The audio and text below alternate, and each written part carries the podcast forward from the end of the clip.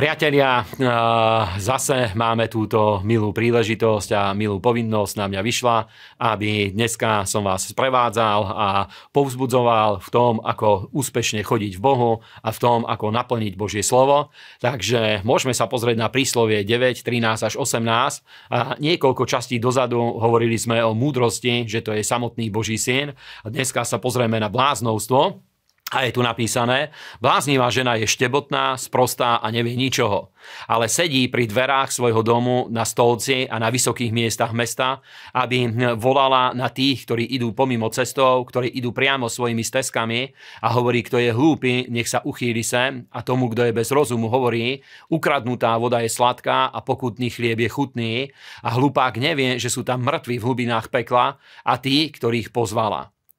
Toto je veľmi silný oddiel a rád by som povedal, že nie preto sme prečítali túto pasáž, že by sme mali niečo proti dámam, proti sestrám alebo vo všeobecnosti proti ženám, pretože Božie slovo hovorí, že v Kristovi už nie je ani muž, ani žena, ale všetci sme nové stvorenie v Kristovi Ježišovi. A rovnako tieto verše by mohli zača- začať, že bláznivý muž sedí na svojej stolici a tak ďalej, ale je veľmi dôležité všimnúť si to, čo tu Božie slovo hovorí hovorí, pretože eh,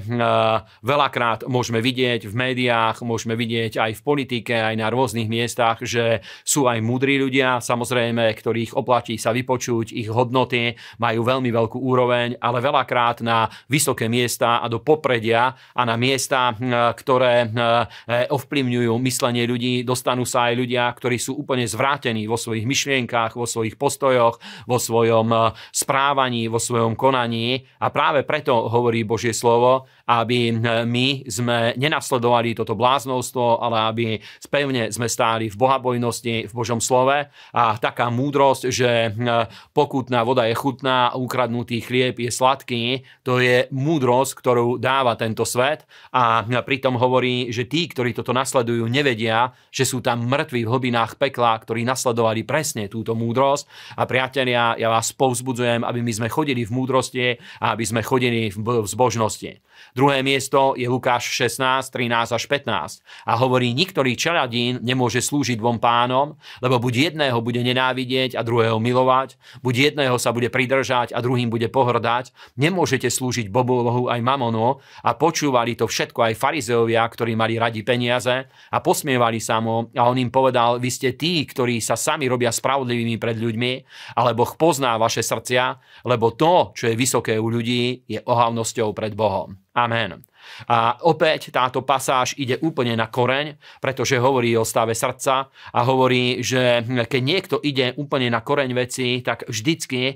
e, vždycky veci sa stávajú skoro až čierno-biele a e, sú tam väčšinou iba dve voľby. Buď to sa človek postaví na stranu Boha, alebo sa postaví proti nemu. A zrovna tak hovorí o tom našom životnom prístupe, hovorí, že buď to naučíme sa žiť z viery a dôverovať pánovi vo všetkých všetkých veciach, včetne oblasti práce, oblasti financií, oblasti uzdravenia, oblasti rodiny, pretože duchovný život ovplyvňuje aj prirodzené oblasti nášho života, alebo staneme sa ľuďmi, ktorí sú úplne poviazaní tým, že stále sa musíme starať o to, odkiaľ zaopatriť našu potravu a našu existenciu. A samozrejme, že práca je Boží príkaz, ale tú odmenu, ktorú dostávame za prácu, je možné získať vierou. A pán, mám, poznám svedectvo jedného môjho dobrého priateľa, ktorý bol v zamestnaní a zarábal viacej ako jeho riaditeľ, pretože bol človek, ktorý sa naučil dôverovať Bohu a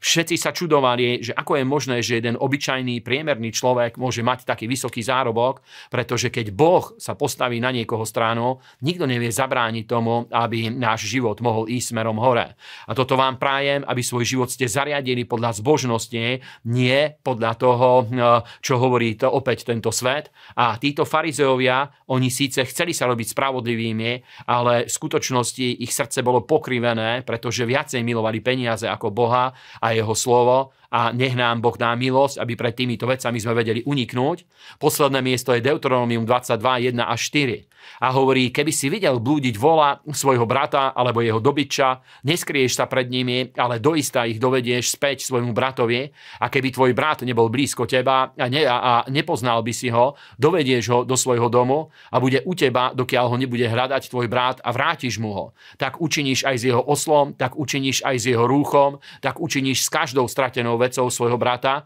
ktorá by sa mu stratila a keď ju nájdeš, nebudeš, ju môcť, nebudeš sa môcť ukryť. A neuvidíš e, svojho bratovho osla alebo jeho vola, padlých ležať na ceste, aby si sa ukryl pred nimi, doista ich pozdvihneš a pomôžeš mu. A toto miesto preto som vybral, pretože toto hovorí o tom, ako chodiť v kráľovskom, v kráľovskom zákone lásky, pretože viete, že aj Nová zmluva nám hovorí, že moji milovaní bratia, nemilujte slovom a jazykom, ale skutkom a pravdou. A je dôležité, aby my sme boli ľuďmi, ktorí nie sú zameraní iba sami na seba, ale aby vnímali sme svoje okolie. Nám, kresťanom, hovorí Božie slovo, aby sme robili dobre všetkým ľuďom a najmä domácim viery. Takže je dôležité, aby eh, boli sme všímaví voči svojmu okoliu a aby eh, boli sme ľuďmi, ktorí vedia dávať lásku, ktorá je v našom srdci a eh, aj takým spôsobom, že ľuďom vieme pomôcť, či už materiálne, teraz v tomto období sú tu utečenci, ktorých je dobré podporiť. Takisto je dôležité starať sa o svojich priateľov, keď sú smutní, keď majú rôzne starosti o svojich bratov a sestry, nielen o ľudí, s ktorými máme blízky vzťah, ale je dobré dovoliť, aby Božia láska pohľa naše srdce, pretože v tom je Svetý duch a Božia moc. A toto vám prajem a nech vás Boh mocne požehná.